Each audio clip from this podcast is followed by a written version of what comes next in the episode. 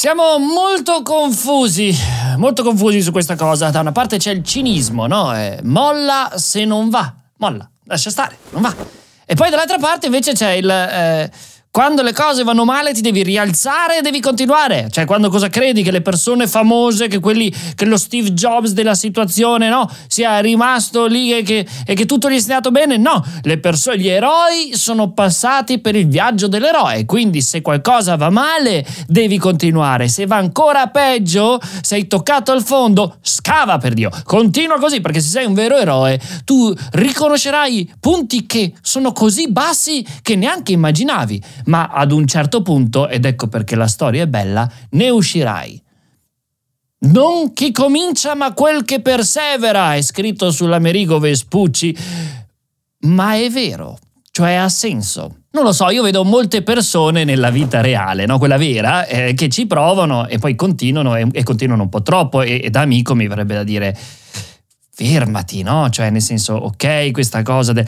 pensiamo alle start-up, per esempio, no? Quanti di noi in questa cultura dello start-uparo, perché in sostanza significa non ho voglia di lavorare per qualcun altro, mi invento qualcosa, e beh, ti inventi qualcosa e quel qualcosa, insomma, una su 100 passa, le altre 99 fanno un po' schifo. Quindi che, che, tutte quelle 99 persone cosa fanno? Perseverano? Cioè continuano a fare schifo per anni? No, bisogna un attimo eh, fare i conti a un certo punto e dire e forse è meglio che mi fermo qua. E quindi, e quindi eh, qua c'è un, c'è un, qualcosa dietro, no? Anche perché non parliamo di startup, parliamo, eh, parliamo di passioni, per esempio, parliamo di amore, parliamo anche di sport, no? Cioè, qualunque di queste situazioni eh, tu puoi continuare proprio testardo, indipendentemente da tutti i segnali che hai, perché questa è la storia bella che un giorno racconterai. Sapete, ragazzi, cioè, c'era proprio tutto che mi andava contro, ma io comunque, ed ecco perché sono qui. Però bisognerebbe intervistare anche tutti quelli che dicono ecco perché sono qui ancora nella cacca e non ho fatto niente della mia vita, no? C'è questo problema. Nell'amore, le coppie, eh? È un'altra cosa, no? Cioè l'investimento nel, nel, nell'emozionale, no? Per, per tanto, tanto tempo per provarci. E perché? Perché tutto questo? Perché c'è un bias, un, un, pregiudizio, ma un bias, un problema della nostra mente che è chiamato bias del costo opportunità. Ok? Sunk cost fallacy detto anche Concord bias. E qua ci sarebbe una lunghissima storia su Concord che dice semplicemente, vabbè, perché non raccontarla, dice semplicemente che quando Air France e eh, British Airways si sono messi d'accordo per fare questo progetto del de Concorde, insomma faceva un po' schifo, sia a livello di marketing che a livello economico, non stava in piedi, costava troppo la, il diesel, la benzina, quel che è, la gente non ci andava perché costava troppo. E insomma 900 milioni di euro dietro un progetto che poi è tra l'altro caduto miseramente proprio letteralmente con quell'incidente che ha ucciso 100 persone, quindi anche non bella come storia. Ma in indipendentemente anche da quell'incidente, quel progetto lì non era fatto per stare in piedi. Ma quando tu eh, fai finta di essere in un reparto innovazione, no? E ti mettono 900 milioni lì e tu batti e continui a fare... Cioè, dopo 900 milioni, se uno ti dice cosa facciamo? Ci fermiamo qua o continuiamo? Perché non sta andando bene. E tu cosa fai?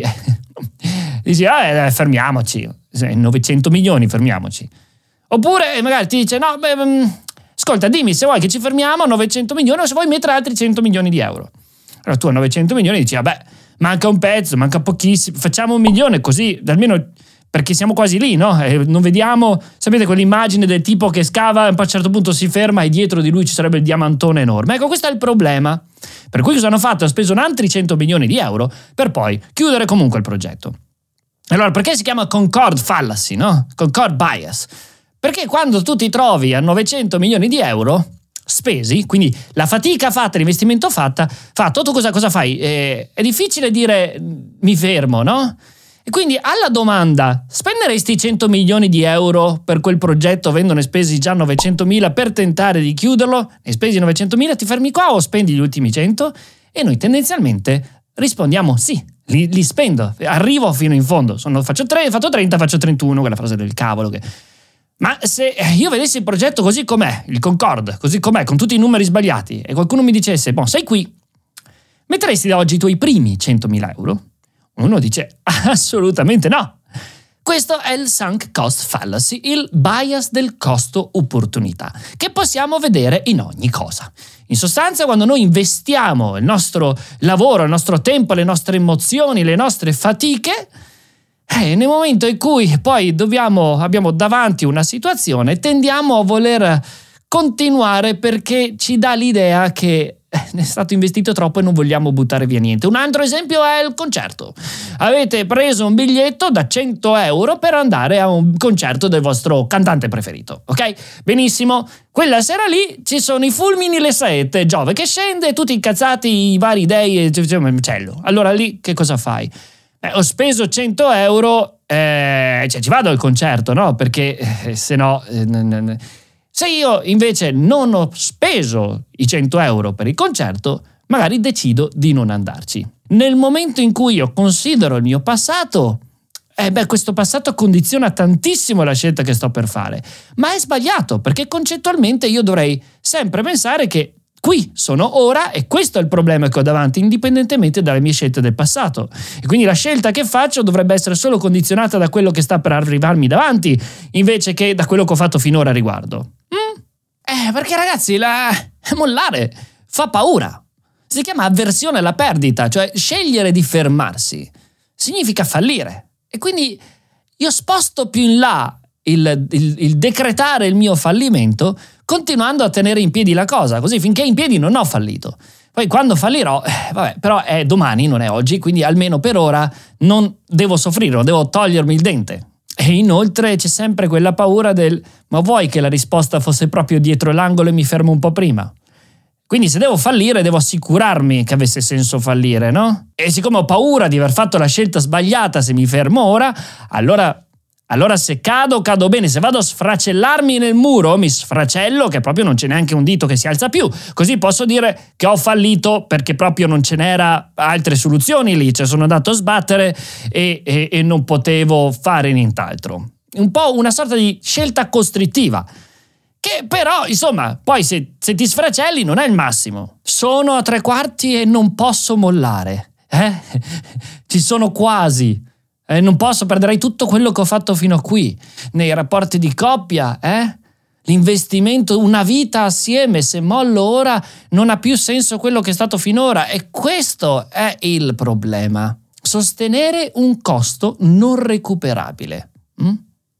Questa è la fatica che facciamo. Il gambling con le macchinette, no? Lì a giocare tutto il tempo perché nel momento in cui io mi fermo non avrebbe per nulla senso tutto quello che ho fatto finora, perché io finora ho giocato solamente perché prima o poi arrivi quel jackpot che mi ridà tutti i soldi indietro. Quello non arriva mai. E così il gambling eh, con, eh, con, con il, come cavolo si chiamano quelle robe lì, è, è proprio basato sul eh, bias del costo opportunità. Non molli mai, continui per sempre, perché non riesci ad accettare la perdita. E quindi si genera un effetto escalation perché con questo non accettare di fermarsi si continua a generare, e qua di nuovo mi viene da dire rapporti di coppia, però insomma si continua a generare una situazione sempre più grande che non ha fine e non stiamo bene. Matti, io questa cosa l'ho imparata con il trading. Chi mi segue da tempo lo sa, è una mia una mia passione il trading con le criptovalute, ne ho fatto una community che sono i Madmen dove spieghiamo come unire psicologia e matematica assieme, ma quello che ci tengo ogni volta a dire è che è un campo di battaglia dove tutti questi bias, questi pregiudizi cognitivi, questi, queste scorciatoie che il cervello tenta di prendere, sono all'ordine del giorno e sono talmente concrete e tangibili che quando le vedi per forza di cose devi imparare a risolvertele cambiando leggermente il tuo approccio a quello che stai facendo. Nel mondo dei trading questa cosa, per esempio, del, del, del bias cost opportunità è, è, tremendo. Tu stai dietro un progetto, quando sei a meno 20%, ancora stai dietro e, e, e rimani lì perché non vuoi dire che hai sbagliato a fare l'investimento che hai fatto. Quindi continui, magari aggiungi investimento su una cosa che invece se la prendessi da fuori e se non avessi fatto l'investimento inizialmente, ad oggi non c'entreresti. Ed è una delle cose che più che più spiego nei Mad Men per tentare di far capire che sono proprio queste le cose che sia nel trading che poi nella vita reale creano problemi. E come si risolvono? non si, risol- si, risolvono con molto esercizio, altrimenti un altro modo è quello di staccare e provare a fare in modo di uh, operare non uh, emozionalmente. Come fai a farlo? Beh, ci sono dei modi per cui eh, tu puoi lasciare dei sistemi automatici che lavorino per te, così se sai di non riuscire a gestire bene le tue emozioni, almeno comunque le cose vanno avanti. Sarebbe bello farlo nella vita questa. Io non voglio tediarvi sul discorso del trading, ma, ma, ma, uno, io vi consiglio per piacere di dare un'occhiata alle criptovalute in generale e a che mondo è, perché c'è pieno di bias cognitivi a riguardo, la gente dice, ma quelle robe là, ma eh, rischiano di essere il nostro futuro, quindi un'occhiata gliela darei. E a tal proposito... A tal proposito, se lo volete fare, che poi entriate nei Madmen o no, per me fa solo piacere perché si imparano tante cose, soprattutto insomma a generare profitto, ma al di là di questo, Imparate il mondo delle criptovalute con Young Platform. Perché? Perché è un'app semplice dove non avete scuse. Il fatto di dire ma io non capisco niente di quelle robe. No, no, no. Andate lì, imparate per bene che cosa sono le criptovalute in modo divertente. C'è Giovanni Mucciaccia dentro, dai ragazzi. Sì, cioè fai, fai il token Young, lo guadagni facendo, guardando le, le, le, le varie puntatine dove impari le cose e con quello poi puoi operare. Allora, la cosa bella di Young Platform è che è fatto per step, tra l'altro hanno anche l'app che si chiama Step, e quindi c'è l'exchange anche normale o c'è l'exchange professional. E in tutto questo ci sono vari modi per permettere il vostro approccio alle criptovalute è di essere corretto e non con una linea di apprendimento, con una curva di apprendimento impossibile. Beh, invece che inserirsi a noi a operare che dopo facciamo danni perché magari ne siamo ancora inesperti, hanno fatto l'acquisto ricorrente. E che cos'è l'acquisto ricorrente? Attraverso la loro app si può scegliere una cifra e l'app mese per mese acquista la criptovaluta di nostra scelta con la cifra di nostra scelta, ok? In forma di acquisto ricorrente, quindi noi non andiamo a fare casino con le nostre emozioni, oh mio Dio, vendo, oh mio Dio, acquisto qua e là, ma semplicemente semplicemente abbiamo eh, un ritmo con cui la cosa viene acquistata. Ed è bello perché è accessibile a tutti, è un modo semplice, che è un po' il modo che ha Young di arrivare alle persone, no? rendere le cose accessibili e facili per tutti. Migliore exchange d'Italia, quindi... Vi lascio il link in descrizione, ok? sapete anche che se depositate 50 euro avete un bonus di 25 euro di benvenuto, eh? Quindi, eh, fate voi e poi c'è Step. Io vi metto tutto in descrizione, guardate e cliccate, mi raccomando. Torniamo noi! Mm, il bias cost opportunità. Come diavolo lo si risolve?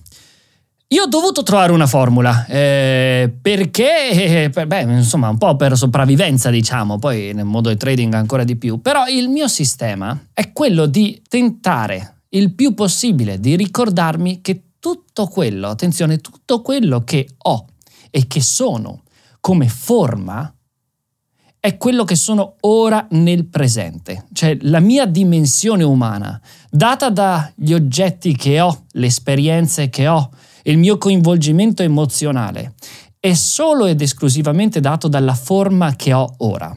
Cioè da questa forma io devo scegliere che forma prendere. Devo dimenticare la coda della forma che ho, cioè io non devo scegliere dove andare in funzione di da dove sono partito. È questa la grande differenza il viaggio che devo fare va bene, cioè è bello poter parlare dell'esperienza di vita vissuta, noi siamo il nostro passato, questa cosa è importantissima, ma nell'ambito delle scelte io non posso scegliere basandomi sul percorso che ho fatto perché è lì che mi frego, è lì che quindi scelgo in funzione della fatica fatta in passato. Io devo considerare il valore di quello che sono stato in passato, va benissimo questo, ma nel momento in cui scelgo io devo pensare se fossi da ora No? Con i piedi in queste scarpe. Se da questo momento fossi in questa relazione o stessi entrando in questa relazione, ci entrerei? Se da questo momento dovessi investire in quell'idea che ho, investirei? Se ho quel lavoro lì ed è, eh, sono dentro dal momento, non da anni, è proprio da ora, ci resterei oppure no? Questo ci aiuta a capire che le scelte che dobbiamo fare sono solo fatte in funzione di ciò che siamo ora rispetto a ciò che vogliamo diventare e non ciò che eravamo rispetto a ciò che vogliamo diventare. Sembra una stupidata, ma questo esercizio qua ci aiuta a capire vi faccio di nuovo l'esempio del trading solo perché è molto utile, ma ve l'ho detto, quel mondo è proprio terra a terra. Io non ho 100 euro e ho perso il 20% di quel progetto e ora devo decidere cosa fare, perché mi verrebbe da rimanere per recuperare quei 20 euro. No, no, io sono uno che ha 80 euro. Non so se capite la, la, relazione, ok? Stiamo parlando di trading, ma non c'entra niente. È, è molto. È, 180 possono essere le emozioni, 180 può essere la fatica che avete fatto. Io non sono 100 meno 20, io sono 80. E con 80 starei qui dentro, farei questa cosa, investirei emozionalmente in, questo, in questa persona. Questo è il punto. Devo evitare di collegarmi col passato. La risposta è amara, certo, perché una parte di noi dice: Ma, ma ieri magari ero di più quindi come sono finito qua? Bene, trovati il momento per elaborare questa cosa e piuttosto sfrutta questo insegnamento che hai avuto, no? Ma almeno cadi in piedi. Cioè, è una piccola caduta, riconoscere il fatto di essere di una dimensione diversa rispetto a prima, magari più piccola, magari eh, che è scesa, che è caduta un po', ma cadi in piedi rispetto a doverti sfracellare solamente per assicurarti no, di averci messo il massimo impegno, eccetera. Perché in verità questa caduta qui che fai, questo da 100 a 80, non è proprio una caduta. Come dovremmo vederla è che io da 100 sono andato a 80 perché 20 li ho messi in formazione. Io 20 li ho presi e li ho messi in un insegnamento, li ho messi in un corso. Un corso di vita importantissimo, di, fatto di esperienza di vita vissuta, quindi il miglior modo di apprendere, che ora è nella mia pelle, per cui io non ho perso qualcosa. Io ho investito qualcosa e ora sono una persona che grazie a quei 20 spesi, ora è più alta, perché sa capire quella situazione, sa probabilmente eviterà la prossima volta di rientrarci. Qui c'è qualcuno che magari è un po' più seriale nelle cose, però questo è il concetto. Le cose si trasformano sempre. L'energia non si crea dal nulla e non si distrugge, si trasforma. A me piace sempre pensarla così, perché nel momento in cui io ho tolto 20, quei 20 dove vanno? Mm? È davvero fallimento? Cosa significa fallimento? Fallimento significa riconoscere. Riconoscere significa riconoscere. Conoscere, apprendere. E cosa c'è di più importante? Di... Qual è il sistema migliore di crescere nella vita se non l'apprendere, no? E sei diverso, di connessioni neurali sei diverso, il tuo cervello è differente a livello plastico, hai delle connessioni differenti e c'è della potatura sinaptica dove parte dei pensieri che facevi prima non si usa più, si deteriora, ma quanto bella è sta cosa. Non occorre mica essere eh, guru o pensare alle cose, questa cosa qua è proprio tangibile, è concreta, è scienza, non, ha, non, non stiamo dicendoci discorsi allo specchio. E la verità è che il coraggio non è di quelli che continuano a perseverare. Certo, molti sì, ma c'è anche il coraggio di smettere, il coraggio di mollare.